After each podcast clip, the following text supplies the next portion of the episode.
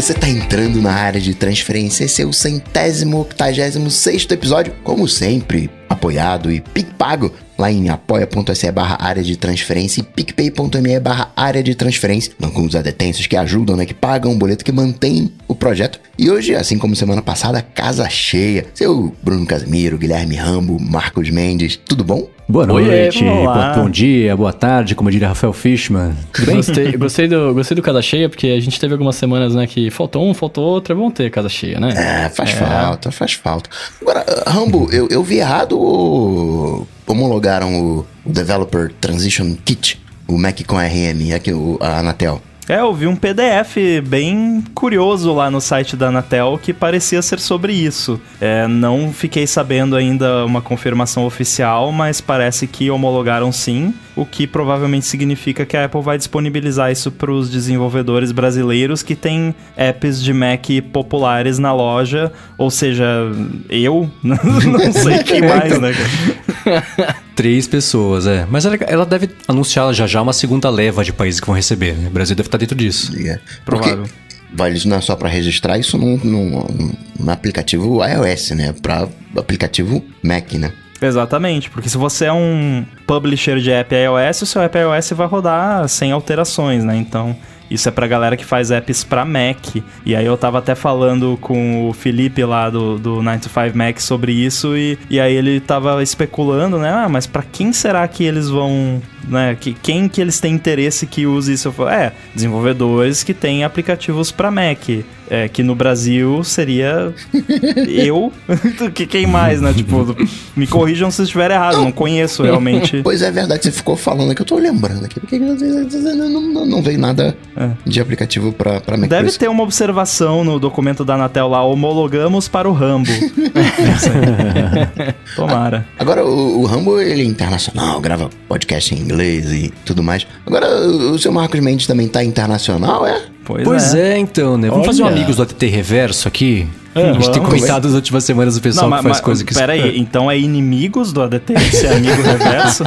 Nossa senhora, vamos começar a cantar aqui. Inimigos do ADT. Não tem uma banda de pagode ou de axé que é inimigos... da HP, cara. Da HP, é, então. É, exatamente. Então, vamos começar a cantar. Então, o que aconteceu foi receber um convite que me deixou muito feliz do André Fonseca, que é do site iFeed, lá de Portugal. Perguntou se eu estaria a fim de começar a escrever colunas semanais ali de domingo para eles. É claro que eu topei. Projeto super bacana, foi ao ar a primeira coluna no último domingo. Depois de amanhã, né, está sendo na sexta-feira do episódio aqui, vai sair a segunda coluna. É, é curioso porque eu falo português do Brasil, assim como todos nós aqui, compreendo muito bem o português de Portugal, afinal não é tão distante assim, mas para produzir este conhecimento nativo em português de Portugal, agora eu entendo porque a Siri demorou para conseguir aprender a falar também, porque é bem mais. é, não tem aquele. não é tão usual. Então, eu vou matar uma dúvida que todo mundo teve. A principal pergunta da coluna foi essa: você escreveu em português de Portugal? Não, não foi isso. Escrevi do português do Brasil e eles lá estão fazendo a gentileza enorme de dar uma repassada no texto, uma adaptada no texto para poder ficar de acordo com o público principal deles, né, claro. Vamos ver se com o tempo eu consigo me habituar a escrever com o português de Portugal. Então, se você não, não deu uma espiada ainda na coluna, tá aqui na descrição o link para você poder acompanhar. E se você não conhece o iFeed também, conheça o iFeed, que inclusive já a gente falou sobre ele aqui já, porque o Eliade Ferreira, que escuta aqui o ADT, também já tá contribuindo por isso faz um tempo. Então, dá uma espiada lá porque vale a pena conhecer. Inclusive, eu acabei de lembrar que você me mandou um preview da sua próxima coluna para eu analisar e eu não fiz isso ainda. Uhum. Eu prometo que farei amanhã, já deixei no to-do aqui. Muito obrigado. Abraços ifeed.pt. Agora eu falei do, do, né, do, do Rambo, falei do, do Mendes. Bruno, você tem que arranjar alguma coisa para falar também. Cara, eu não sou uma pessoa muito interessante para fazer essas coisas que a galera faz.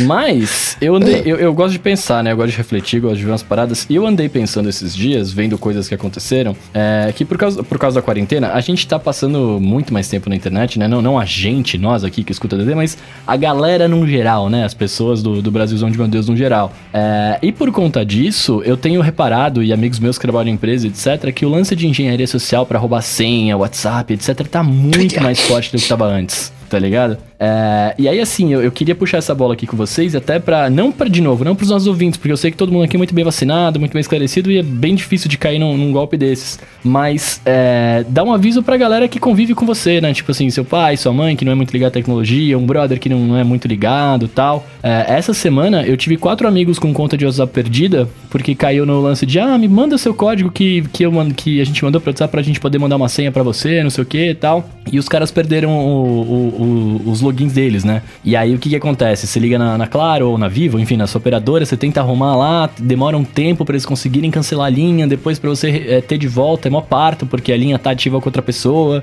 Enfim, é uma dor de cabeça gigante que se a gente, né, que tem esse conhecimento, puder dar uma, um toque e ajudar a galera, é, menos pessoas caem. Né? Então, sei lá, queria só deixar, fazer esse disclaimer antes da gente começar, porque eu acho que é importante nesse Agora, momento que vivemos. com o perdão aqui de desviar brevemente do assunto, mas eu tem uma pergunta que tá na minha garganta desde a semana passada.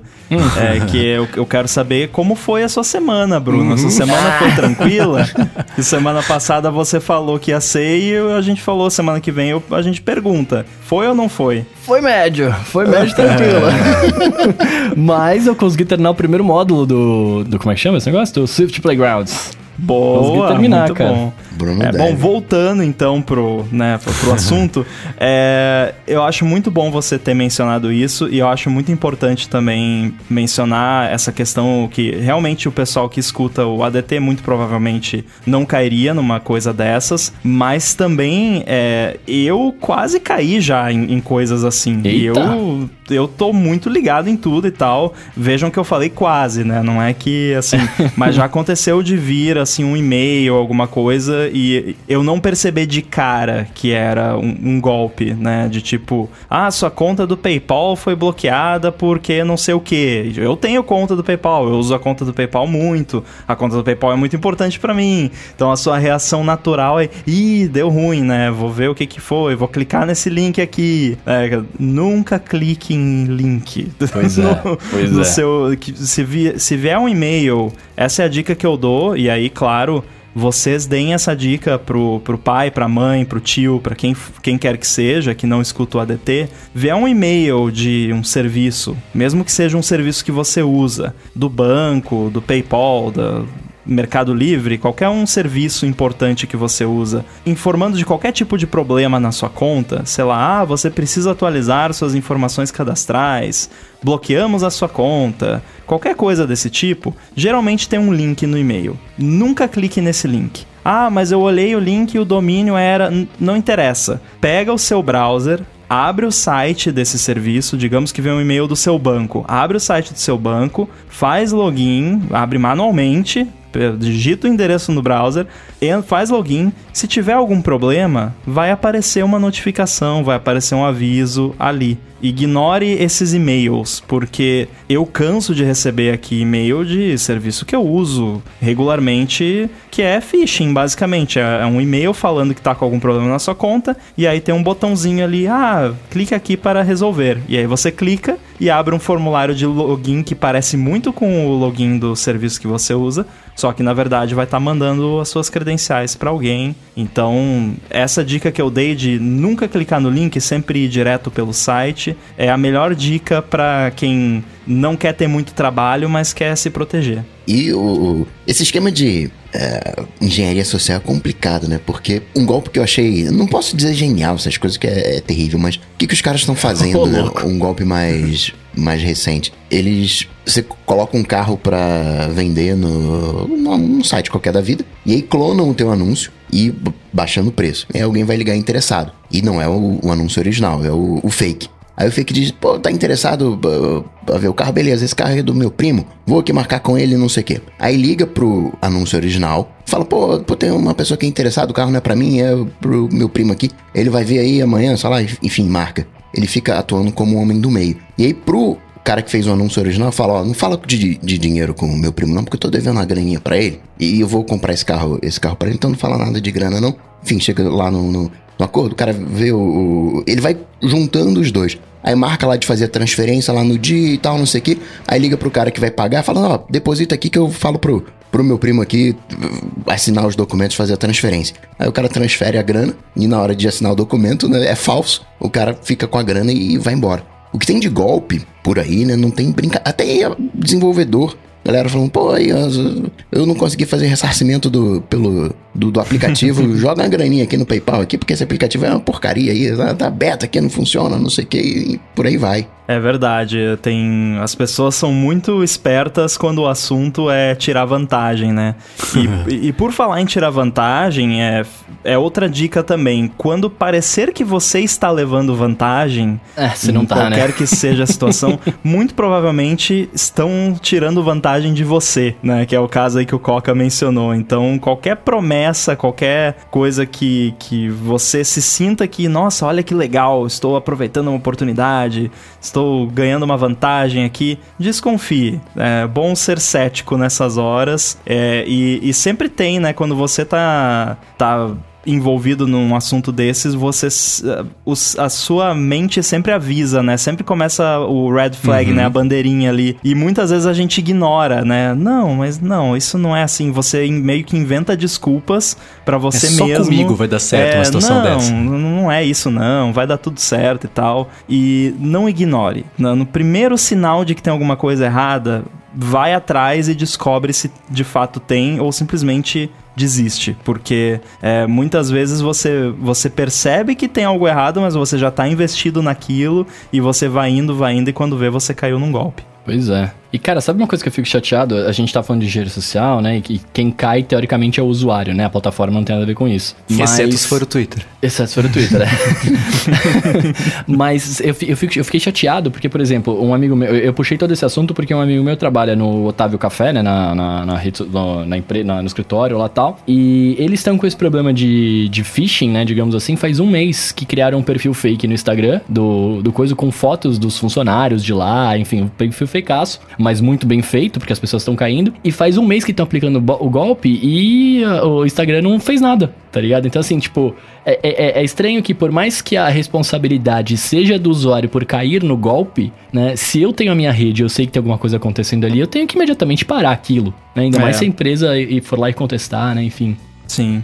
Muitas vezes a, a, a, as empresas também acabam sendo vítimas né, desse tipo de problema. Porque a, empresa não tem culpa que abriram um fake dela e estão fazendo isso. E aí ela é que acaba tendo, a, entre aspas, a responsabilidade de ir atrás, né? E aí, uhum. enquanto a plataforma não toma uma medida, tem que ficar postando, né? Postando no Instagram, postando no Twitter, enfim, falando, ó, oh, gente, é falso, né? Tal. Mó chato isso, né? E acontece também com empresas empresas de, de tecnologia, né? De é, pessoa, por exemplo, usa a mesmo, mesmo e-mail e senha em vários lugares e aí vaza uma lista desses e-mails e senhas e aí a sua conta no, na empresa Y é invadida porque você usou a mesmo, mesmo usuário e senha que você usava na empresa X que foi invadida. E aí a empresa Y acaba levando a culpa, tipo, não, invadiram a minha conta, né? Não, uhum. invadiram porque você usava a mesma senha, né? Então, é por isso que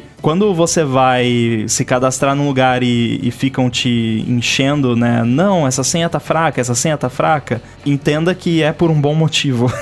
é para o seu bem, né?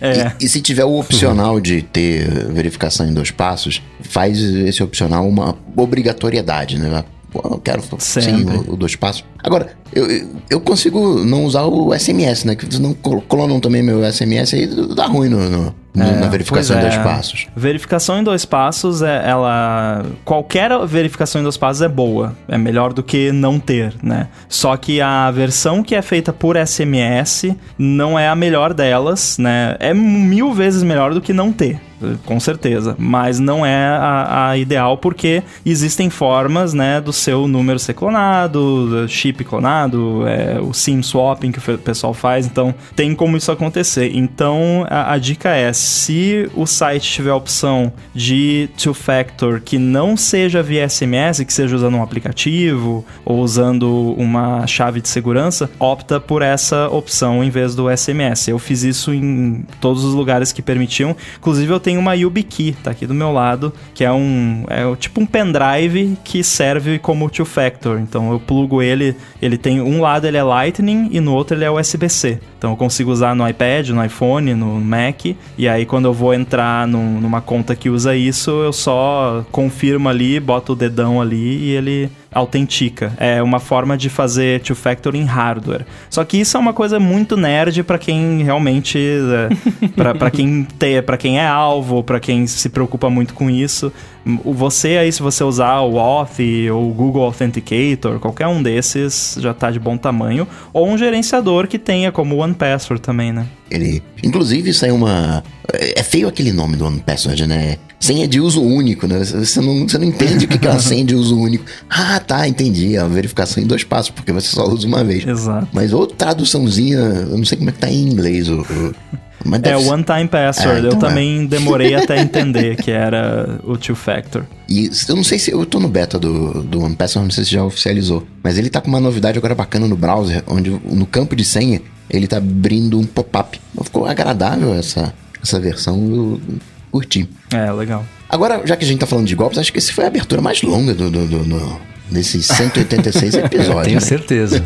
é que pra esse assunto merecia, né, uma abertura longa. E entrando nos follow-ups, mas ainda não saindo muito dessa história de, de golpes, né? agora a gente tem mais dados do, do que aconteceu com o Twitter. Ainda tá meio incerto, né? Todo mundo falando uma coisinha ali, não, foram esses dois carinhas aqui, porque a gente descobriu aquilo dali. O alvo era as contas de. aquelas contas de três letras, né? Aquelas contas curtinhas. O que se sabe uh, é que, a princípio, as senhas não foram comprometidas, foram 130 contas alvo. Num primeiro momento, a DM não tinha sido acessada, mas agora já veio um papinho. Não, mas dessas 130 contas que foram comprometidas, 36 ali deu um ruinzinho ali na, na, na DM. Eles acessaram a DM. Teve até um político da Holanda. Foi da Holanda que foi? O, o... É, um político eleito. Eles falaram quem é, porque questão de segurança, né? Mas falaram que um, um político holandês teve, é, por exemplo, as DMs acessadas. Né?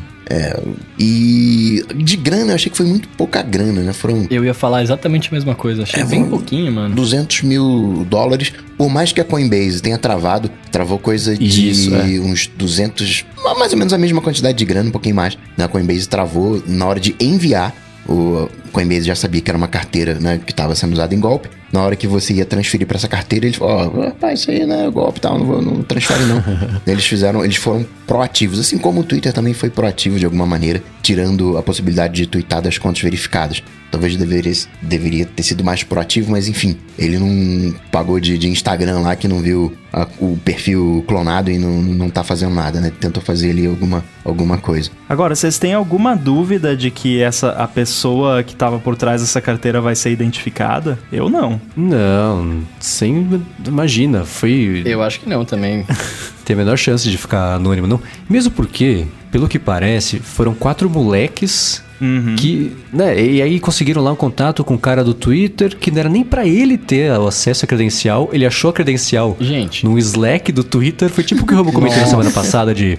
Ah, tava lá a foto do, do, da senha no, no, no post-it. Foi tipo isso. E aí eles combinaram o jogo com esse cara, ofereceram uma grana pra esse cara, o cara topou. E aí o New York Times falou que um dos hackers, dos hackers, né, todos dos moleques que fizeram o, o ataque. Script é, Kitty, né? É que ele tinha ido dormir, ele acordou ficou bravo, que depois de todo esse trabalho conseguiram roubar só, entre aspas, 180 mil dólares. Falou, pô, tudo isso por apenas isso? Que grande porcaria, né? Mas ó, eu assisto muito, eu assisto muito seriado policial aí, que os caras falam dos hackers do Deep Web e tal. O cara não pode ter feito uma conta fake que criptografa e manda para não sei aonde, passa não sei o que, aí chega no, no, chega para outra pessoa e nunca vão achar ele? Não pode ter então, Então, Bruno, ele poderia mas era, foi uma criança que fez isso. Assim, uhum. mesmo que não seja uma criança de idade, é uma criança de espírito. Porque Ah, ah, existe um Foi mirim. termo, eh, existe um termo no, no mundo hacker que é o script kiddie, né? O, o Coca Ah. deve ser familiar com, com esse termo, que é a pessoa que se acha um hacker, mas na verdade ela só sabe achar tipo um códigozinho lá num fórum qualquer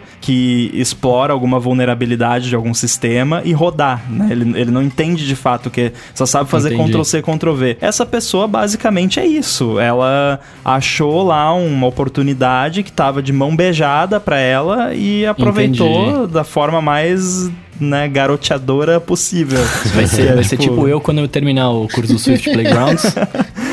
que vou Bruno, sair. você teria condições de ter explorado essa. Porque não foi uma falha de seg... foi uma falha de segurança, mas não foi uma falha de sistema. Foi basicamente um acesso indevido. Foi né, uma ideia que- errada, né, que os caras tocaram. É, basicamente. É, para quem não sabe, né, não sei se todo mundo que tá ouvindo é familiar, mas o, o Slack é um, um sistema de comunicação que é muito usado por empresas de tecnologia. Então você tem vários canais ali e todo mundo da empresa, principalmente o pessoal de, de- das áreas mais de engenharia e tudo mais, se comunicam por ali. E aí, pelo que eu entendi, lendo uma. Acho que foi uma reportagem do New York Times que descreveu o que aconteceu. É, essa pessoa que ah, não se sabe exatamente se é uma pessoa que era do Twitter ou se essa pessoa teve acesso ao Slack do Twitter indevidamente, achou essas credenciais desse sistema interno que tinham sido publicados publicamente ali no Slack. É tipo a gente tá falando ali no nosso grupo no iMessage e eu mando, ó, pessoal, minha senha do banco é essa aqui, beleza? Sabe? É, é nesse agradecer. nível o negócio. E aí já aumenta ainda mais o nível de bizarrice, né, da, da higiene de segurança do Google, do Twitter, que não existe. Que é tipo, primeiro, posta usuário e senha de um sistema sensível abertamente no Slack. Isso não se faz, né? Eu, eu trabalho numa empresa de tecnologia, a gente tem um processo quando você quer transmitir credenciais que não vou detalhar aqui, mas não é co- copiar e colar no Slack. posso, posso dizer isso. É, e o sistema em si aparentemente só exigia um usuário e senha. Tipo, eu tenho o two-factor no- na minha conta do Twitter, né? Ou seja, o two-factor do Twitter não serve pra nada. Eu tenho o two-factor na minha conta do Twitter, mas qualquer imbecil que tem essa, esse usuário, essa senha do sistema interno do Twitter consegue entrar lá e twittar na minha conta, trocar o meu e-mail, trocar tudo, desligar two-factor na minha conta. Então, pra que que serve o two-factor, né? Pois é. E sobre achar identidade, é aquela velha máxima do follow the money, né? Bitcoin, ele não garante o anonimato. Você vai indo rastreando a transação até que uma hora aquilo vai sair da rede ali e, enfim, você consegue pegar a pessoa, né? Tem ferramentas próprias para isso. Agora, duas coisas que me chamaram a atenção também é que eles baixaram dados, foram de oito contas, não foram? Não, não foi só acesso a DM. Né? Tiveram oito contas lá que eles foram dar uma futucada. E eu fico pensando se de repente não. Ó, a gente precisa pegar o dado aqui de tal coisa, vale tanto. Vou te dar tanto aí, você vai ser meu boi de piranha aí e vambora. eu fico curioso pra ver o. Pra ver qual vai ser o resultado final dessa história toda. E uma outra coisa que eu curti, né, que meio que vazou nesse processo, é que a conta do Trump tem uma política especial de segurança, né? Que eles não detalharam muito. Provavelmente deve ser só um carinha lá conferindo os tweets pra ver se se vê mesmo do IP da, da Casa Branca ou alguma coisa assim. Mas pelo menos teria uma, uma supervisão. É o Pepe, né? Al- alguém, alguém aqui assistia Chapolin.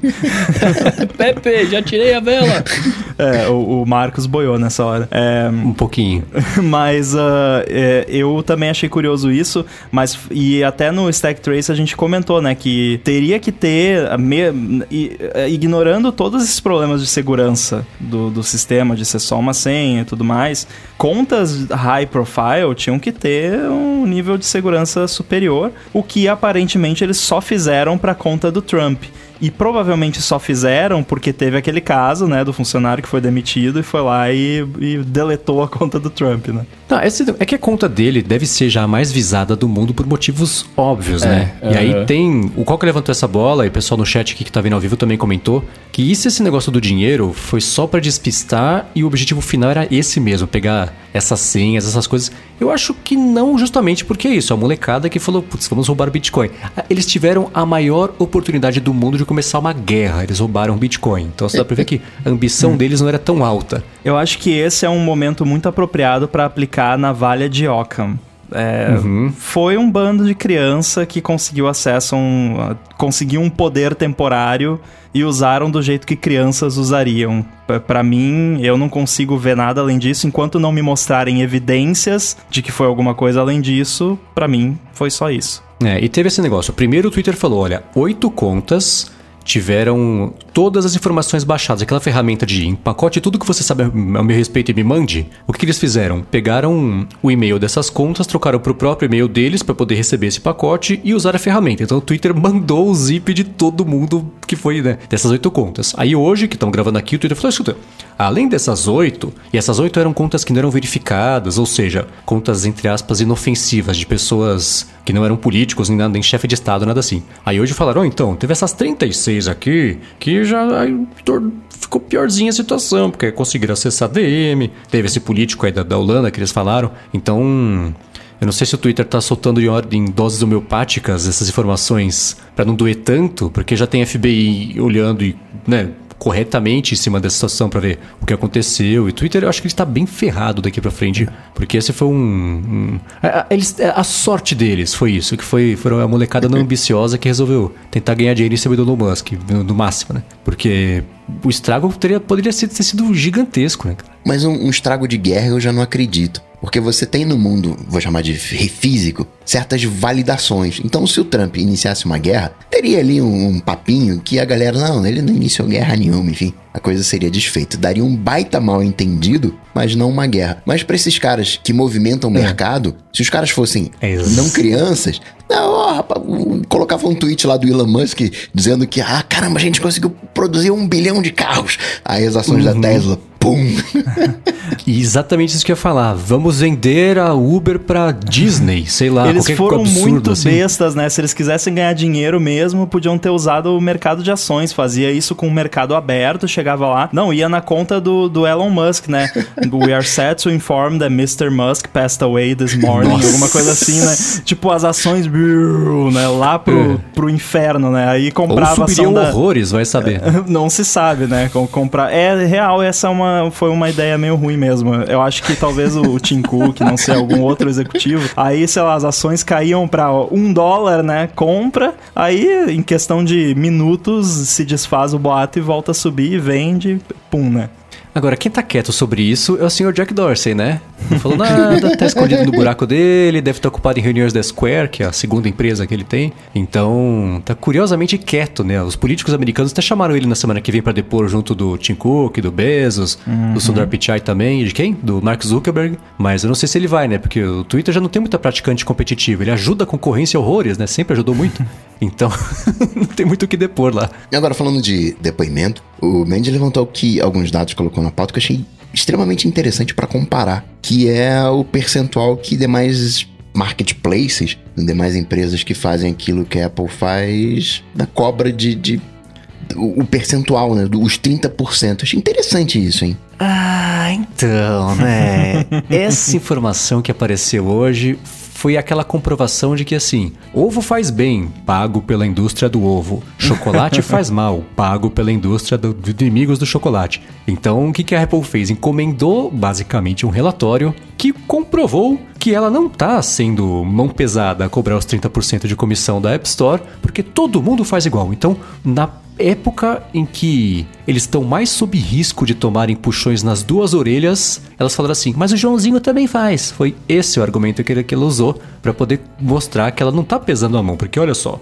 a Amazon cobra até 17% na parte de retail, eBay 12%. E tem lá o relatório, vou deixar aqui na descrição o link para quem quiser ver, né? A Uber cobra 25% de motoristas, 37% do StubHub, que é o, o, o- o site de, de revenda de ingresso. Então eles estão querendo argumentar que todo o mercado faz basicamente isso com o subtexto de assim, se vocês quiserem, quiserem que a gente baixe, obriguem a gente a baixar. E todo mundo também. Se não for isso, ninguém vai botar a mão no nosso bolso, não. Então foi. Eu acho que frente ao problema que eles estão prestes a enfrentar, foi uh, os quatro moleques que invadiram o Twitter que montaram esse argumento deles agora, pra se defender essa parte da App Store, porque foi uma coisa bem, bem mesquinha, foi, foi, sei lá, um potencial tiro no pé, né? Mas essa é só a minha opinião, o que vocês acham? É perdendo o, o ponto, né, da questão, porque eu não acho que a questão da, da, dessas ah, paradas de, de antitrust sejam, ah, os 30% é muito. Eu não acho que esse é o problema que, que tá sendo levantado.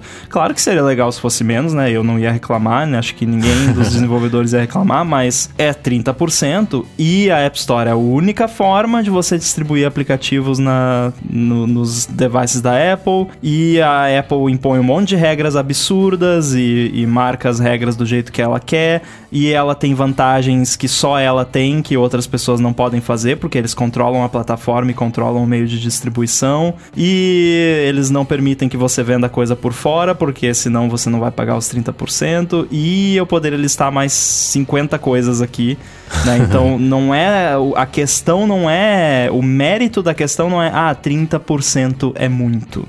É, e eu acho muito engraçado que quando convém o. Ah, mas os outros também fazem é um argumento válido, né? Então por que, uhum. que não é um uhum. argumento válido quando o Facebook usa nas questões de privacidade, né? Ah, mas a gente coleta essas informações, ah, mas o Google também, a Microsoft também. Aí nessas horas a Apple não acha isso um argumento válido, né? Por que que pro antitrust é? E outra, é, então. o argumento é tão mané que poucas são as empresas que cobram mais do que a Apple.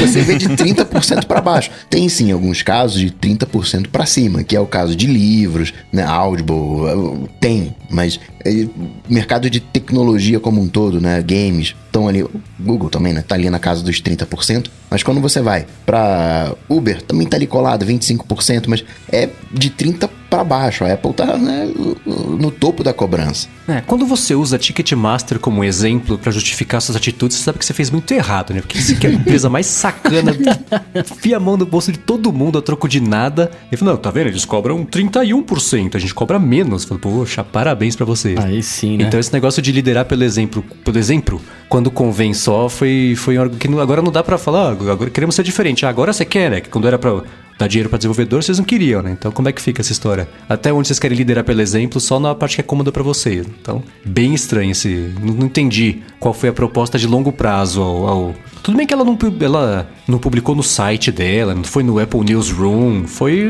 Ela encomendou a pesquisa, mas ela não encomendou a pesquisa, ela encomendou o resultado no fim das contas, né? Daí não tem como, né? Aí você vê a importância que a Apple tá dando para isso, porque eles primeiro, né, devem ter pago por essa pesquisa e segundo, eles mandaram esse assunto como embargo para os sites de tecnologia. Quer dizer, eles queriam que os sites cobrissem, né? Foi uma coisa assim, pagaram a, a, a parada e mandaram previamente para os sites de tecnologia, ó, oh, por favor, publique isso aqui às, às 14 horas horário de Brasília, né, no caso aqui. Pelo menos né, a gente arrasta mais gente para depois semana que vem.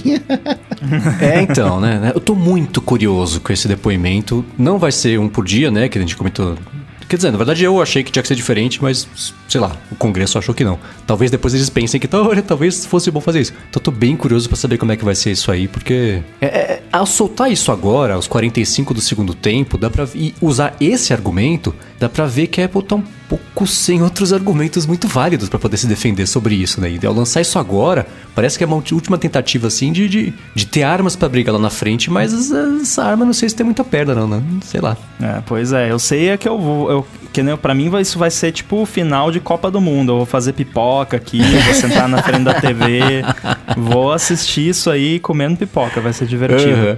Pois é. Finalizando aqui os falapos, então partir para os assuntos. O primeiro aqui é uma curiosidade aqui que eu tenho. Rambo, você prefere ter um iPhone roteável ou um acesso ao DTK, né, o, o Mac ARM pré? Pô, não faz eu escolher qual é a criança favorita.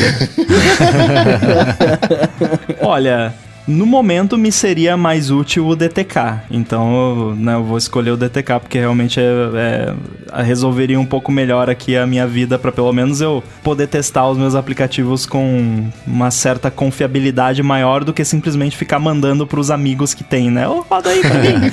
é, então acho que seria mais útil no momento para mim. Mas eu adoraria ter os dois, né? O melhor dos dois, dos dois mundos. Ah, iPhone roteável você já tem, né? Só que não é fornecido pela Apple. É, pois é. É o iPhone com modificações não autorizadas. É, de entusiastas. Mas o que, que eu conseguiria fazer com um iPhone roteável? Qual é a diferença de um iPhone roteável by Apple? Por que, que ela tá fazendo isso? Em contrapartida com um iPhone aqui que eu tenho, que eu fiz um jailbreak. Bom, a, a principal diferença é que ele mantém essa característica, entre aspas, para sempre. Né? O, o, que, que é esse iPhone é, roteável, né? Que a Apple tá chamando de Apple Security Research Device Program, né? O programa de, de dispositivo de, de pesquisa de segurança. Ela está distribuindo isso para pesquisadores na área de segurança que já tem um um histórico de encontrar falhas de segurança no iOS em outros sistemas da Apple e que precisam de um acesso privilegiado a, a, a, aos sistemas do dispositivo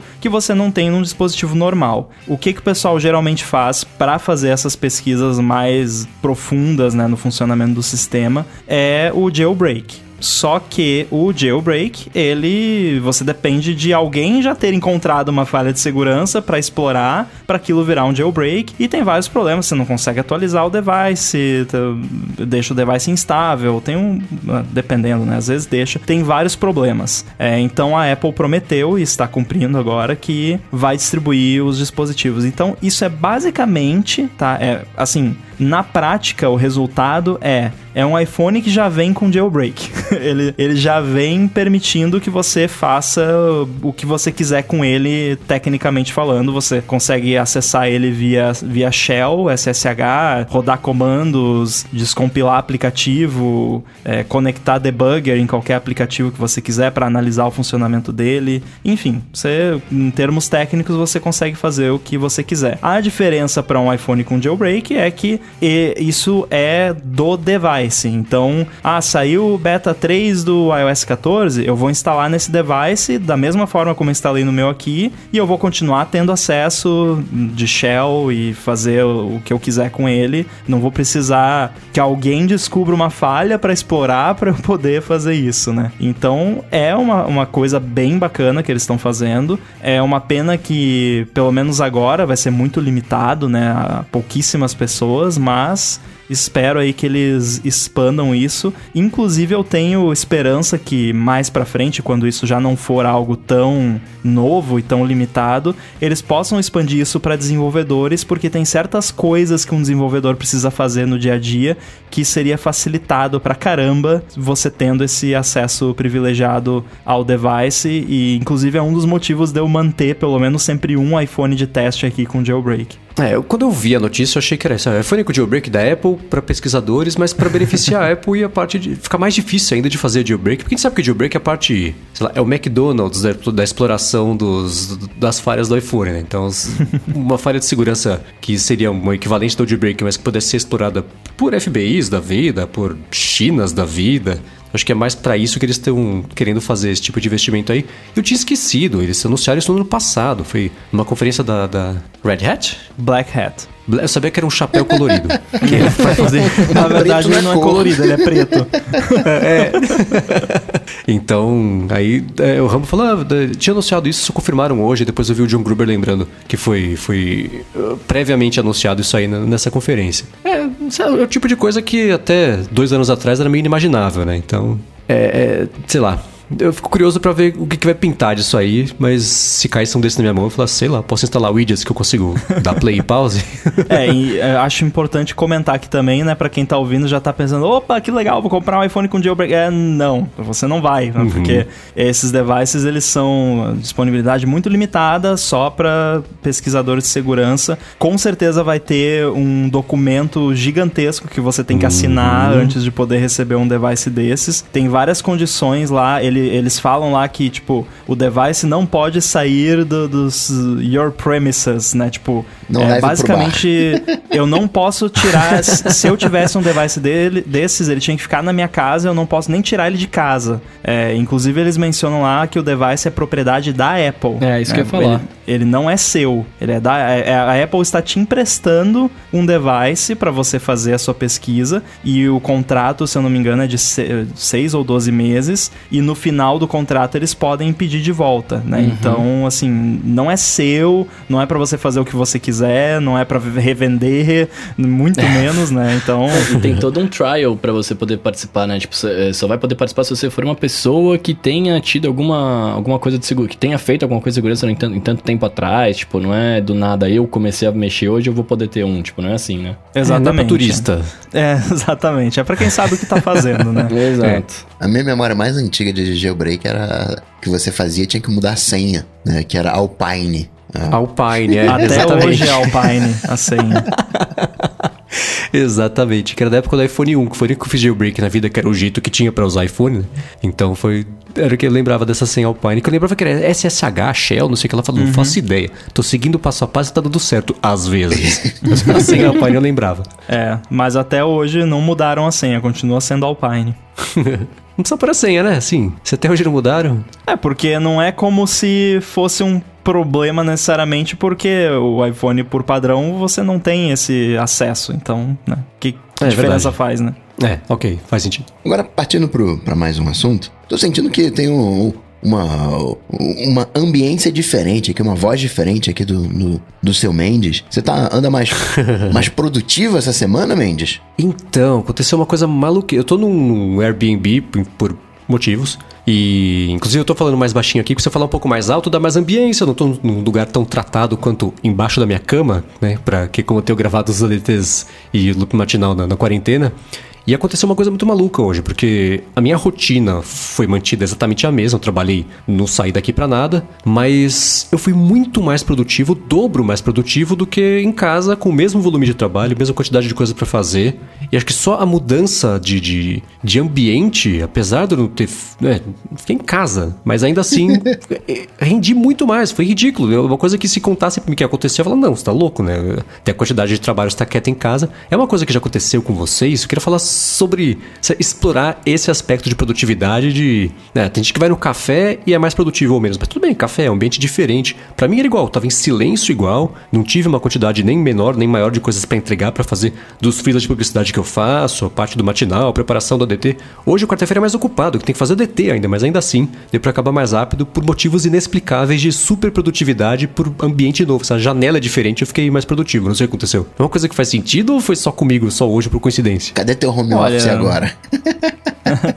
não. É, eu até comentei com você que comigo meio que é o contrário no geral, assim, quando eu não tô no, no, meu ambiente ou em um dos ambientes que eu estou acostumado, eu tendo a ser um pouco menos produtivo, talvez pelo fato de eu ser extremamente facilmente distraído. Então, se eu tô num lugar muito estimulante, eu fico olhando, passa uma borboleta voando, olha, borboleta. É, tipo, eu sou assim, então, é, de modo geral, não acontece comigo. Mas eu, eu acho que talvez pelo fato da, da situação atual em que nos encontramos, né? De, tipo, basicamente ninguém sai de casa, a não ser que seja absurdamente necessário, é, talvez isso possa ter te dado um, um gás aí, né? De, tipo, tá num ambiente diferente, é, meio que deu um, uma estimulada na, no seu cérebro e você acabou trabalhando melhor. Eu percebi isso é, quando deu aquele ciclone aqui, que foi, a galera foi trabalhar no escritório e fazia, tipo,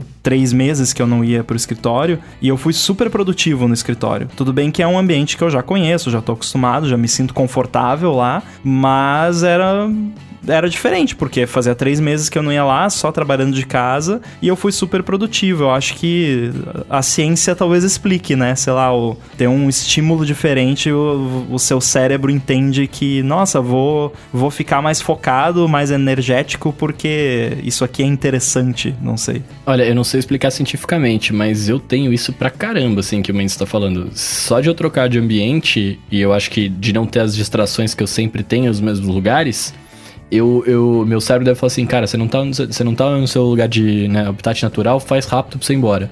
E aí, tipo, meio que, que vai. Tanto que na minha casa, eu mudo a disposição do meu quarto aqui com uma certa frequência, justamente pra eu entender que é um ambiente novo e eu ficar mais à vontade pra ficar nele, sabe? Assim, não sei explicar, mas eu faço isso com uma certa frequência. É, e aqui eu acho que também quando você tá em casa, por exemplo, eu tava pensando, o que, que, que que é diferente quando eu tô em casa? Ah, tem a roupa no varal, tem a janela que tá aberta, tem a roupa que tem pra lavar, tem a louça suja na pia, te- tem vários, várias tarefas que você tem em casa, que se você tá em casa, às vezes você fica naquela tipo, não, eu vou dar uma pausa aqui rapidinho pra recolher a roupa ali. Ih, começou a chover, vou lá fechar a janela. É, ah, vou ali fazer um café, fazer um chá. Ah, TV. Tem, tem muita distração e, e muita coisinha pra você se preocupar que se você tá fora, tipo, né, não é, você não controla aquele lugar, você não é responsável por ele, então whatever. E eu não sei se esse é o caso do Mendes, mas eu vejo que muita gente tá trabalhando mais do que trabalhava antes. Antes trabalhava Sim. 8 horas por dia, né, no, no, no grosso, tem locomoção, enfim, mas enfim, no- de trabalho eram 8 horas por dia, e agora tá trabalhando do 10, 12 horas, tá trabalhando todo o tempo disponível. E aí, aquilo que era um home office, né, bem entre aspas, você ir pro seu escritório, ou sentar na sala, né, de, de 8 às 5, meio que vira você morar no trabalho. É esquisito isso, né? Mas você chega a trabalhar tanto que inverte o referencial e você passa a trabalhar, no, morar onde você trabalha e tem essas tarefinhas que ficam né, ali interrompendo. Tem gente que fica desconfortável com isso, sabendo que tem muita coisa. Caramba, eu preciso lavar a louça, me- que- tem que varrer o chão aqui ainda aí, e aí tem que responder e-mail junto, e aí aquela, aquela pressão vai fazendo a coisa desandar. Pessoalmente, eu gosto de trabalhar debaixo de estresse. Estresse faz a coisa. É, Pra mim é um estimulante. Claro que não é viável, né? Você não pode. estresse é bom pra bombeiro, né? Eu- Que tem que apagar incêndio todo dia.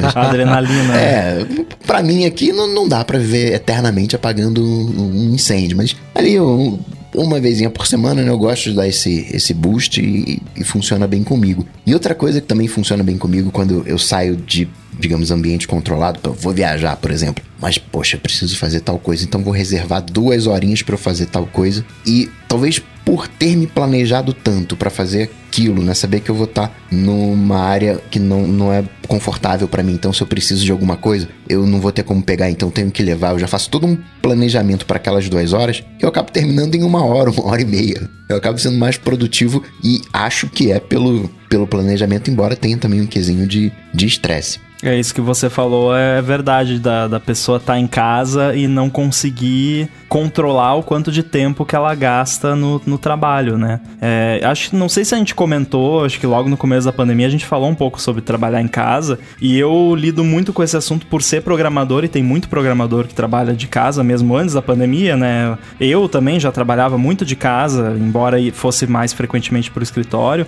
mas é um, um problema comum, assim, você descobrir como você faz para você ter o momento do trabalho e o momento de casa, né? Você conseguir separar as coisas. E aí tem vários truques que o pessoal usa e tal. O meu preferido é, é o, o trocar de roupa e tomar banho, né? Então de manhã, quando você vai começar o trabalho, você bota uma roupinha mais, né? Não fica de pijama, né? Bota uma uma roupinha mais, entre aspas, social, né? Não terno, né? Mas uma calça e tal. Bota e, tênis. É, e aí termina o, horário de trabalho, você vai tomar banho, bota uma roupa mais confortável e aí você não tá mais no trabalho. Pra mim isso é o que funciona. Pra outras pessoas são outras coisas que funcionam, mas eu acho importante ter essa distinção, senão você acaba, né, que nem o Coca falou, você fica em casa acordado 18 horas do dia, você vai trabalhar às 18 horas, né, de certa forma. Aí você vira que nem, como diria a nossa ex-presidenta, um workaholic. Ainda mais programador, né? Que sempre vai ter erro pra corrigir, né? Nunca tá pronto, né? É. E, de alguma maneira, né? As demais profissões vão falar a mesma coisa. Mas é, é igual pra mim, porque... No final das contas, a coisa nunca tá pronta, né? Se a gente tiver mais tempo, a gente sempre vai conseguir burilar um pouquinho mais, fazer um pouquinho melhor, fazer um pouquinho perfeito, né? Que é o, o- um pouquinho mais perfeito, que é o, né, o que o programador faz, né? Busca fazer. Exatamente, tem os tickets do Gira ali que não vão se resolver sozinhos. Mas a impressão que eu tenho do home office também é que, você- apesar de trabalhar mais, eu acho que dilui um pouco mais ao longo do dia e se torna menos cansativo. Pelo menos a impressão que eu tenho. Mas agora que eu contra qualquer tipo de expectativa rende mais fora da minha casa, eu vou rever todos os meus conceitos. Estou aberto a qualquer tipo de interpretação alternativa agora. Inclusive, o Wanderson Pessoa perguntou o seguinte: ah, será que você não, não, não tem em casa coisas que te tiram o foco e acabam te distraindo mais do que por você estar tá aí? Eu tentei manter ao, ao máximo o meu, o, o, o, meu mesmo ambiente. Eu trouxe o meu café e o meu Aeropress, tudo aqui, no mesmo horário, tomar café, do meu jeito, tudo igualzinho. Isso é muito Marcos. Leva Porque a casa. eu não queria né? ter esse tipo de, de, é, de mudança. Mas eu não sei, pode ser. Talvez em casa por eu ficar mais à vontade, talvez eu renda menos porque eu tô mais preguiçoso ou, ou não tenha urgência. Não, não, sei. Mas foi muito maluco perceber que essa mudança de ambiente me deixou o dobro de, de, de, de produtivo. O que eu não agora eu não sei, né? Vou questionar qualquer tipo de de certeza que eu tenha sobre isso, né? Será que voltando a trabalhar com seres humanos em volta não seria uma coisa que mudaria também para mais a produtividade? Porque eu nunca me dei muito bem com esse tipo de coisa. Eu sempre preferi ficar na minha quieto para fazer, com foco, com. Né, sem. Ah, você tá ocupado? Você não tá vendo que eu tô ocupado trabalhando. Eu tava ocupado até agora. de fone, né? É, então, né? Cara, então... eu acho, acho que pra gente que trabalha, acho que todos nós aqui trabalhamos com em áreas criativas, né? Então, talvez você tá num ambiente diferente, talvez estimule um pouco mais a criatividade. Eu lembro que eu fiz, eu, eu trabalhei já várias vezes em aeroporto, por exemplo. E eu, eu me senti bem produtivo, porque eu, eu, eu conseguia focar e ao mesmo tempo eu tinha bastante estímulo ao redor de mim que uhum. faz, parece que faz a criatividade fluir um pouco melhor, né? Só que eu não iria, por exemplo, optar por, estando, sei lá, numa sala de embarque do aeroporto com o notebook no colo, debugar um negócio ali super, né, cheio de, de detalhes e cálculos e coisa, né? É, um trabalho mais criativo assim, ah, fazer uma telinha nova aqui, criar uma paradinha nova, mas eu acho que talvez tenha muito a ver com isso. Mas você falou do das horas, né, de diluir e eu percebi o quão privilegiado eu sou, porque eu nunca tive nenhum trabalho que tivesse horas. Eu, tipo, eu não sei o que é isso.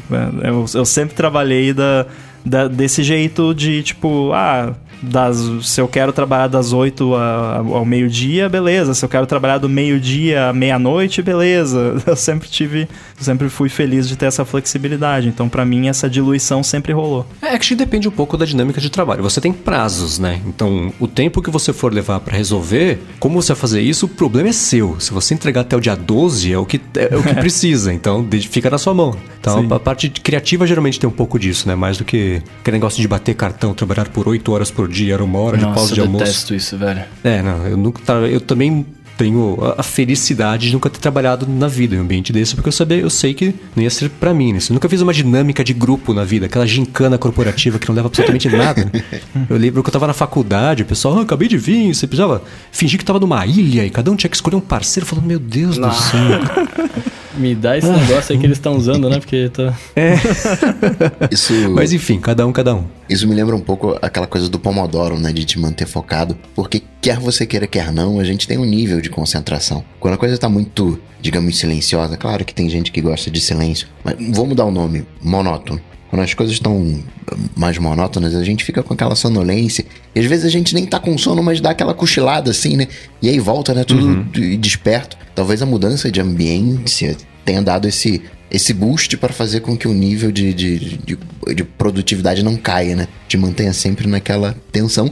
Agora, o que eu tô, assim, curioso mesmo é saber o que, que você vai fazer quando você voltar em casa, que você vai saber que poderia fazer tudo que você tá fazendo na metade do tempo.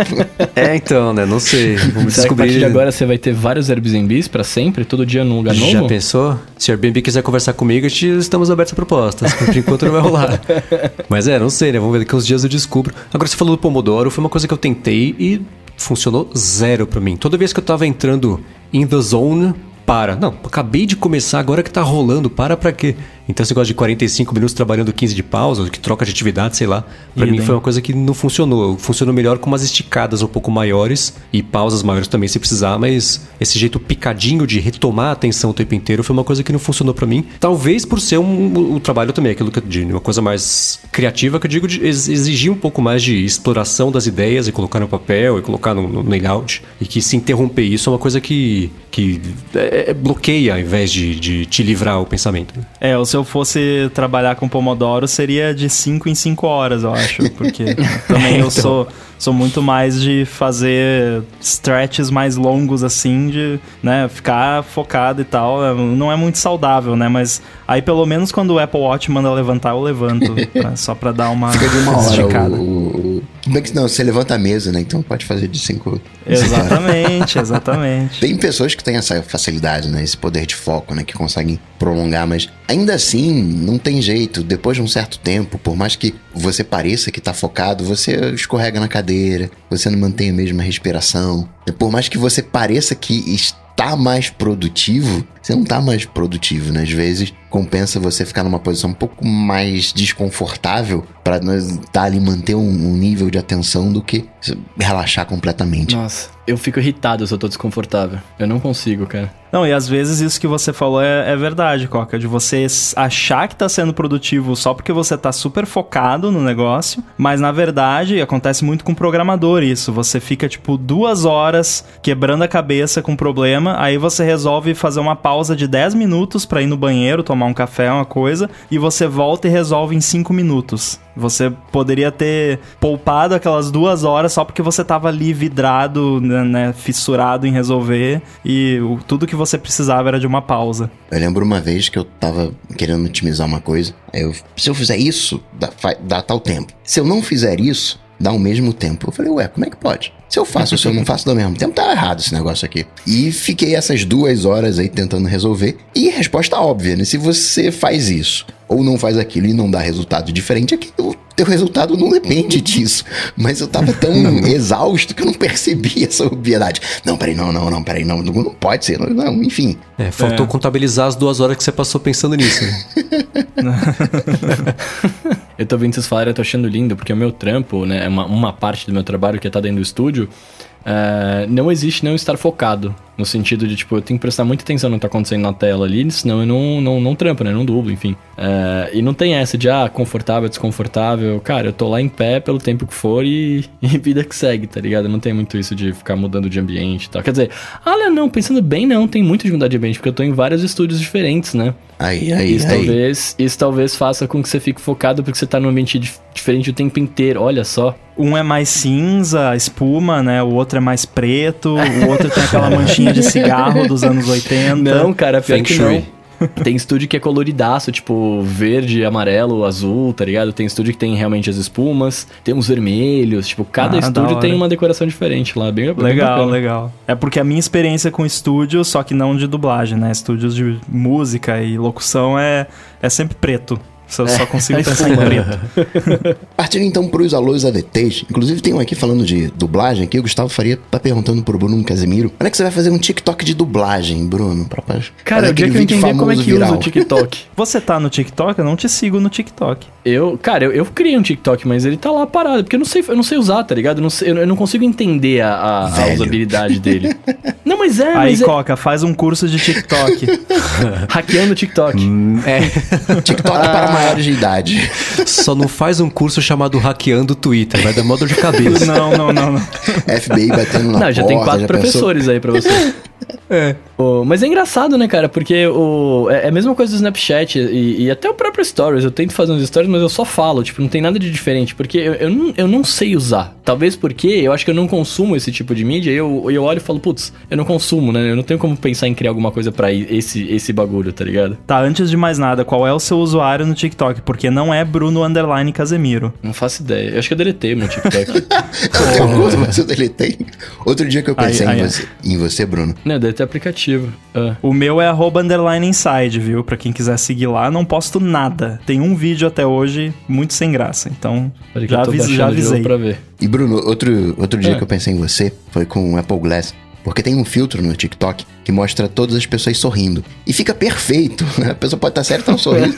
A sorrir mostra o sorriso. E eu fiquei pensando no Apple Glass, você com um filtro para ver as pessoas sorrindo, andando pela rua e todo mundo sorrindo para você. É o óculos de Johnny Bravo, você já viu? Tem um desenho de Johnny Bravo que ele coloca. Ele, ele tá sem óculos, a praia tá triste, tipo, ninguém, não tem quase ninguém, ninguém fala com ele, todo mundo na, na bad ali. Ele põe o óculos, nossa, imediatamente dá um baita sol, todas as mulheres acenam para ele dar um tchau, tá ligado? Tipo, é, esse, esse é o filtro que a gente precisa. Filtro social para as pessoas trocarem ideia. Boa. E o Raul de Ávila tá perguntando o seguinte: alguém sabe como é que eu removo os, os apps Watch e Fitness da home do iPhone no iOS 14? Eu queria mantê-los só na App Library, mas quando eu tento remover, ap aparece a mensagem para dar ampere no, no, no relógio. É, então, eu fui fazer isso aqui para testar, é, lembrando que eu estou no beta 3 do iOS 14, então talvez essa mensagem tenha sido enviada antes, né? Muito provavelmente antes do beta 3, e aparece a opção de Remove from Home Screen aqui normal. É, eu não sei aí depois se você vai de fato deletar, mas eu acredito que quando você tem um Apple Watch pareado, você não pode de fato deletar, porque exige o aplicativo de, de fitness. Mas remover para o App Library, ao menos no beta 3, parece estar funcionando. É, ou o que dá para fazer também é você joga numa tela sozinha só deles e oculta a tela desse jeito novo aí de administrar agora que telas que aparecem ou não, né? As paginações de tela ali do iOS, pelo menos você varre para baixo do tapete, você não deleta, mas você só fica fora da sua vista ali, aí não dói no coração. O que é a proposta do App Library, inclusive, né? Pois é. É o exatamente. capacho do iPhone. Exatamente. Falando em capachos, o Rubens Padovese falou o seguinte: se eu quiser ter um iOS como dispositivo secundário, um dispositivo, digamos, capacho, para ver como é que tá o sistema, e para que ele dure mais ou menos ali uns dois anos, que iPhone que ele deveria comprar? Que tenha todos os recursos de software, ainda que ele abra mão de ter boas fotos. Eu levantaria a bandeira do iPhone SE. Idem. É, também, o SE 2, né? O SE o 2020. Segunda geração, é. É, se não for o S, assim, todos os recursos de software, aí, aí é que o bicho pega, né? Porque, assim, todos os recursos de software você vai ter. Se você comprar um iPhone SE agora, você vai ter todos os recursos de software até setembro, outubro, né? Porque com certeza os iPhones 12 que vão ser lançados esse ano vão ter recursos de software que não tem nos outros, em nenhum dos outros. Então, incluindo né, todos, todos os recursos do 11, né?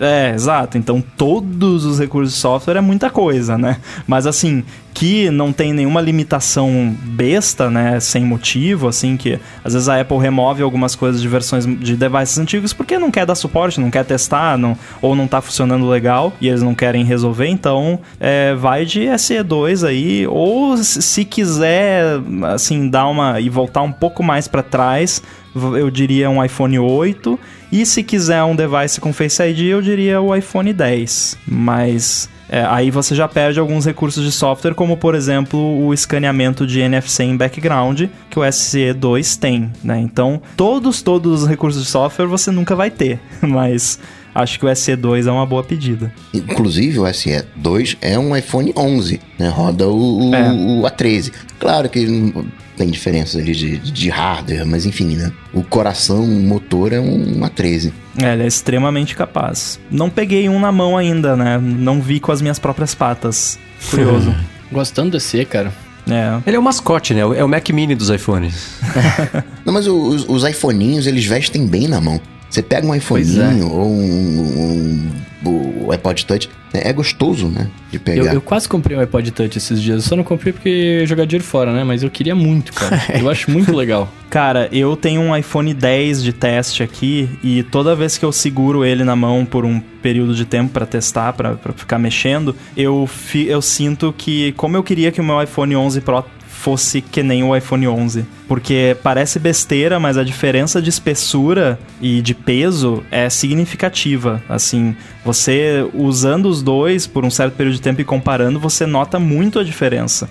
Parece que o iPhone 10 ele é mais não parece, né? Ele é mais leve e, e, você, mas você vê nos números parece não, mas é tão pouquinho, né? Mas na mão mesmo faz diferença e essa diferença mínima de espessura também faz diferença. Então, tomara que os iPhones esse ano parece que vai vir com um form factor um pouco diferente e tal. Então, eu tô torcendo para que eles é, voltem a, a, ter a espessura do a, que tinha o iPhone 10 e talvez também uma redução de peso para ficar mais gostosinho de, de segurar.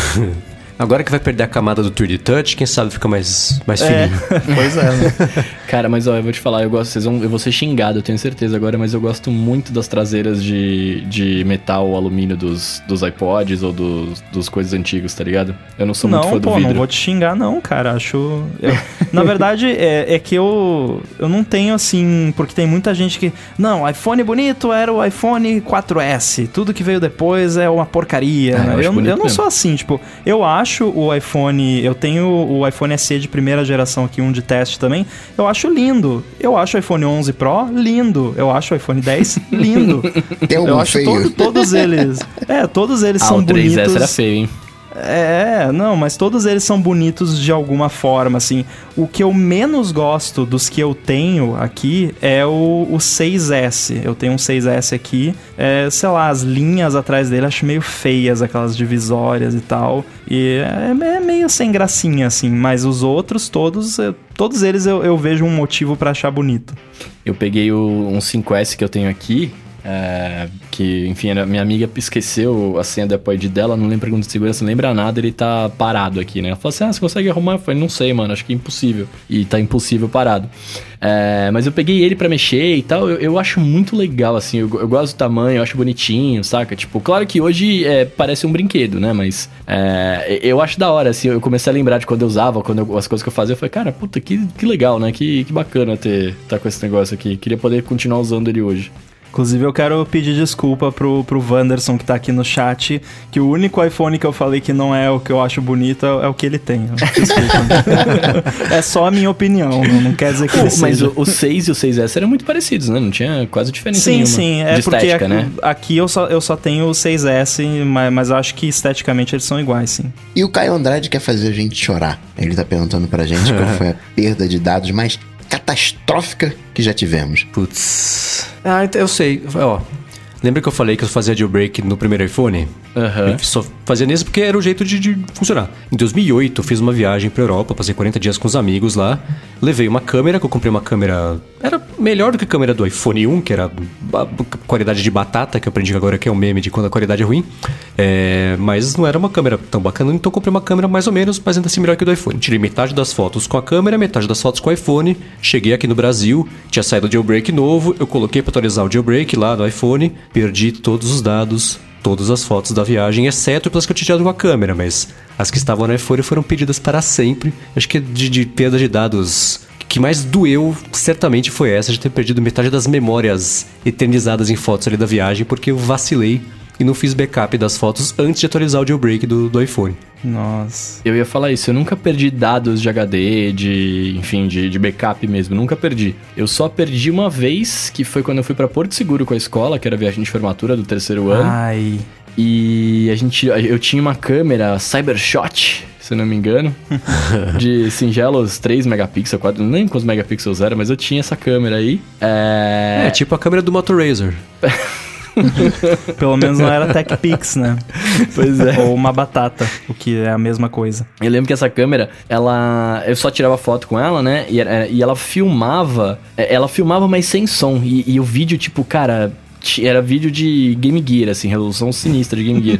ah, e a gente foi viajar pra Porto e tal, e a gente tirou a semana inteira fotos com a minha câmera e tal, e eu tinha levado dois cartões de memória. Ah, tiramos foto com a semana inteira e tal, nos últimos três dias eu tive que trocar o cartão porque lotou, né? E aí, óbvio que quando eu chegasse em São Paulo, eu ia fazer, eu ia ver as fotos que tinha que deletar e tal, pá. É, a gente tava na porcaria da balada, eu dei pro meu amigo guardar o cartão porque eu não tinha bolso. Cara, óbvio que ele perdeu o cartão. E aí eu perdi todas aquelas fotos que estavam, tipo, eu perdi sete dias de viagem no, num cartão. Eu fiquei muito chateado, muito, muito. Tanto que no- nos últimos três dias, né, que foi quando a gente trocou, a gente falou, cara, perdeu todas as fotos e tal, não dá pra voltar de daqui com pouca foto. A gente saiu tirando foto de qualquer coisa, só pra te falar, ah, tem muita foto de boa, sabe assim? Tipo episódio de Friends que eles perdem as câmeras fotográficas e você vai tirar foto de outro casamento só pra poder ter as memórias. É, esse negócio de tirar foto de outro casamento, eu conheço uma pessoa que trabalhava com fotografia de casamentos que teve uma perda catastrófica eh, envolvendo o cliente. Aí foi feia a coisa que rolou Nossa. processo. Foi, foi complicado. E o Head One Job, né? É, quando eu trabalhava com, com vídeo de. Fazia vídeo empresarial, casamento, todo tipo de coisa, backup, cara. Durante o evento já tinha uma máquina lá, já ia fazendo a- o backup dos cartões e mantinha os cartões também. Uma outra prática que a gente fazia era nunca usar cartões de memória de mais de 32 GB. Porque aí, se você perdesse um cartão, você ainda assim perdia um, né, uma quantidade Então. limitada. E vai que dá pau no cartão, você tá usando um cartão de 1 tera e Nossa. dá pau no Exatamente. cartão, né? Não, tera. Eu vejo notícia. Ah, saiu agora um micro mini nano cartão micro SD de 2 tera. Eu falo, nossa, é a receita pro desastre. né? Exatamente. Um cartão Então, desse gente- tamanho, se você pensar nele muito forte, ele vai quebrar, você perdeu 2 tera de dados. Né? Era que nem atirador de elite na- na- no trabalho. Você ficava com um cartucho de cartão SD no, num bolso e no outro com as capinhas. Então você fotografava, tirava, botava o outro, continuava, tirava. Aí de tempos em tempos eu ia lá e pegava os cartões usados, levava na máquina, já fazia backup. Era profissional o negócio. É, mas, curiosamente, apesar de- de toda essa higiene né, de, de trabalho. É, a única perda, eu sei que eu já perdi dados em, em várias ocasiões na minha vida, uso computador há muito tempo, mas assim, nenhum foi suficiente pra, a ponto de eu me lembrar agora especificamente daquela ocasião. O, o mais. Não foi. Não, não chegou a ser grave assim, mas curiosamente foi num trabalho desses. Só que foi o primeiro trabalho ever que, que eu fiz, que não tinha nem empresa, era só eu e dois amigos. E a gente foi fazer um, o DVD do show de uma banda da cidade. E, e a gente filmou com três câmeras. E uma das câmeras, o primeiro cartão de memória da, que a câmera gravou naquela noite deu pau. Então a gente perdeu as imagens de uma câmera de tipo um terço do show, mais ou menos. Então um terço do show tava coberto só por duas câmeras. O que prejudicou pra caramba o trabalho, né? Mas beleza, né? Deu certo, não foi o fim do mundo. Então, assim, foi a perda mais grave que eu me lembro. Eu já devo ter perdido. Eu não, eu não me lembro de nunca ter perdido, tipo, nossa, perdi o computador inteiro, né? Mas.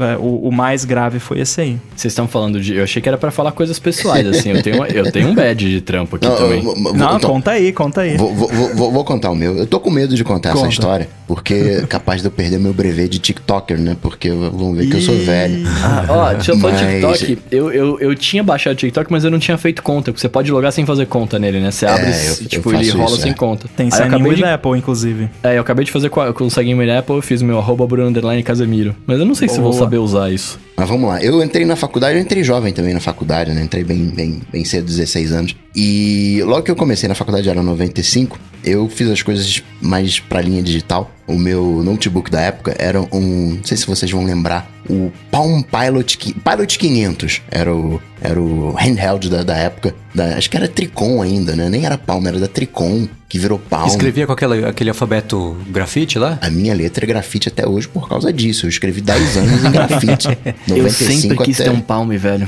E foi assim minha faculdade inteira. Claro, tinha um caderninho pra escrever algumas coisas, fórmulas, matemáticas, né, integral, aquela coisa fica ruim, mas era essencialmente tudo digital já naquela época. Aí depois eu peguei o. Depois virou Palm Pilot, aí veio o Palm 3 e, e todo ano eu ia atualizando. Em 96, eu comprei uma câmera digital, primeira câmera digital que teve, da Cássio, QV10, lembra até hoje. Era 320 por 240 a resolução. Era meio, Nossa. meio VGA. O monitor da época era 640 por 480. Sei lá, isso deve dar, não sei, deve dar 0,3 megapixels, se muito.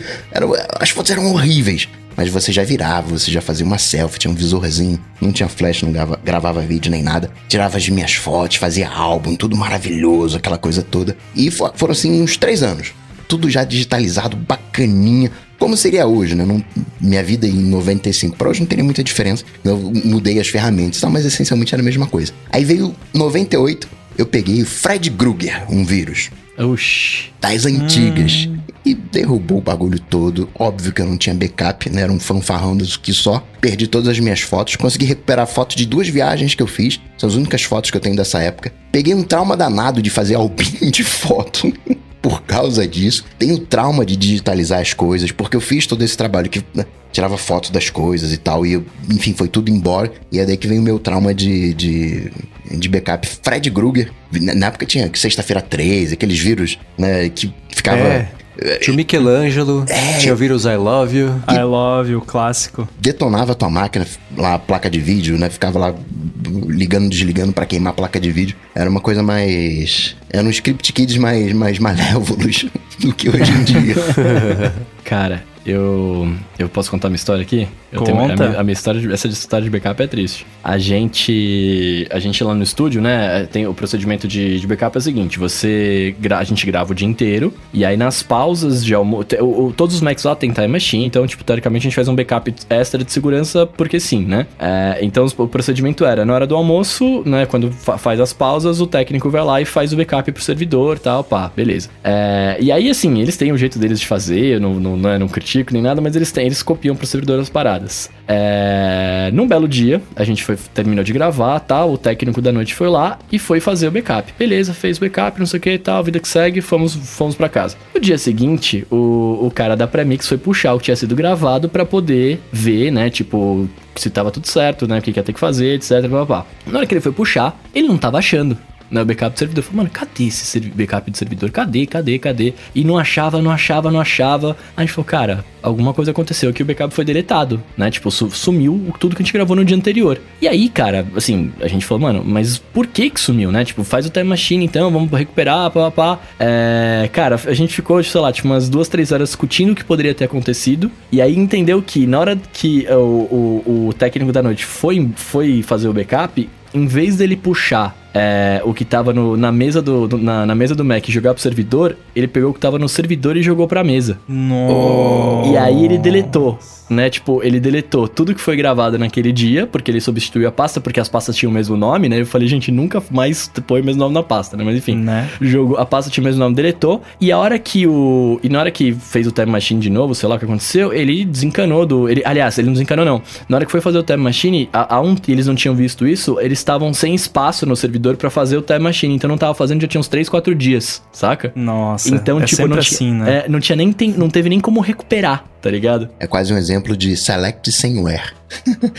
Exato, eu ia falar nisso, né, Coca? A gente que mexe com o servidor tem muito disso também. Não, eu, eu não tenho história de perda de dados, mas eu tenho várias histórias de SQL errado que, que deu ruim, ou então de rodou o comando no, no servidor errado, né? Você tá com várias abas ali. Esses dias eu ainda eu tava fazendo isso, tava fazendo as migrações de servidor aqui, tava com três, quatro sessões SSH abertas ao mesmo tempo e fica aquela tensão, né? antes de você rodar cada comando, você olha 10 vezes para ver se é o servidor certo, né? Ah, vamos desligar o servidor, né? Opa, peraí, deixa eu ver se eu tô desligando o servidor certo, né? Inclusive, eu, eu fiz uma besteirinha esse final de semana, mas ninguém percebeu. Eu resolvi rapidinho. É, ficou, teve uma paradinha aí que ficou fora do ar por um minuto, mas ninguém percebeu.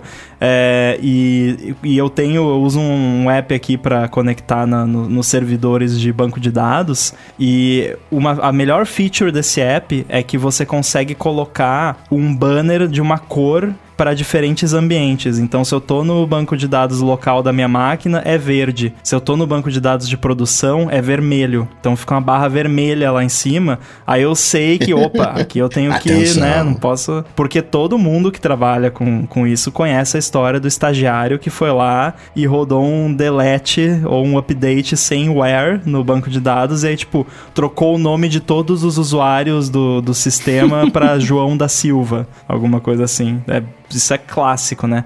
E falando em backup, trazer um, um, um assunto, um mini assunto aqui divertido, é, eu tenho backup do, de grande parte do meu código open source no Ártico. É, Nossa. o GitHub mandou pra lá, né, as cópias. É. Pra... É cold storage. É, exatamente. Literalmente, né? É bem legal. O GitHub pegou o, os, é, os projetos open source ativos lá do, do, GitHub. Eu não sei qual foi o critério deles, mas enfim, tem uh, vários repositórios meus que estão nesse archive lá que eles fizeram no Ártico em filme, uma coisa assim, bem legal. Então, meu código vai sobreviver. De frio, mas vai sobreviver. É. Muito que bem. Agradecer então, como sempre, aos apoiadores que pagam lá em picpay.me barra área de transferência e também pelo apoia-se em apoia.se barra área de transferência. Se você ouve o área de transferência, curte, Vai lá na sua plataforma de podcast, dá os spotlights, faz a sua avaliação. Isso ajuda o área de transferência a ser conhecido e assim mais gente chegar como você um dia chegou. Edu, muito obrigado por fazer essa mágica acontecer. Hoje a gente, a gente ajudou, hein, Edu? Hoje eu quero também agradecimento que hoje a gente ajudou.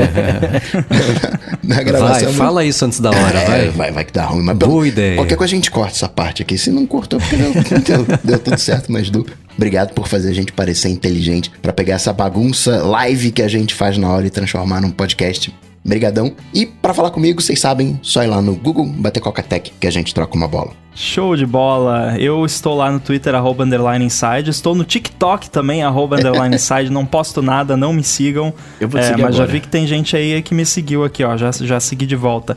É, eu tô no, no Twitch, eu não sou arroba underline inside, porque não, não me deixaram. Eu sou arroba guirambo. E lá eu, eu uso. Eu já usei uma vez, vou usar novamente. E também estou lá no Stacktrace, no 9to5mac.com. Valeu. Maravilha, eu sou arroba bruno underline casemiro no Twitter, no Instagram e no TikTok mais próximo de você. Se quiser falar comigo, cola lá que a gente troca uma ideia. Bom, eu sou MV Sementes no Twitter, apresento Loop Matinal, podcast diário segunda a sexta do Loop Infinito. Tudo dito e posto, a gente volta na semana que vem. Falou! Falou! Tchau, tchau! Valeu! Valeu.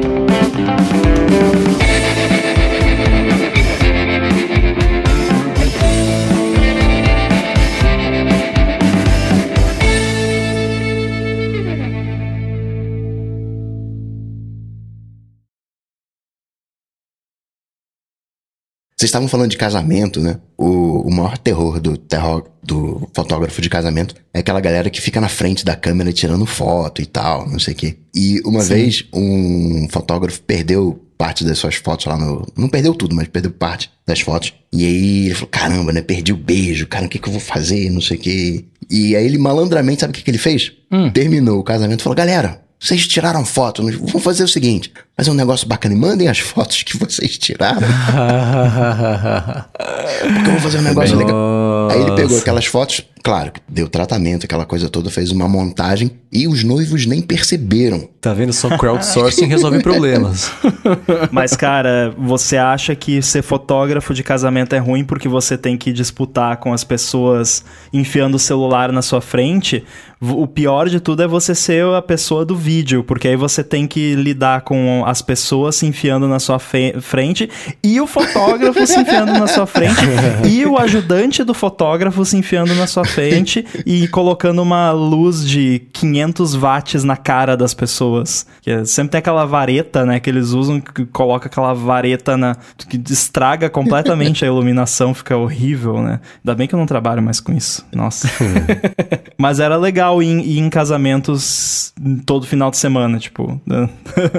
Uh, e, e, comer e tal, porque, né, você ah, desfruta do, do casamento também, né? Tá no contrato lá, tem que fornecer a, a alimentação. Tem gente que né, mora no trabalho, agora em tempos de pandemia, mas também teve muita gente aí que já trabalhou em, em festa, né? Literalmente.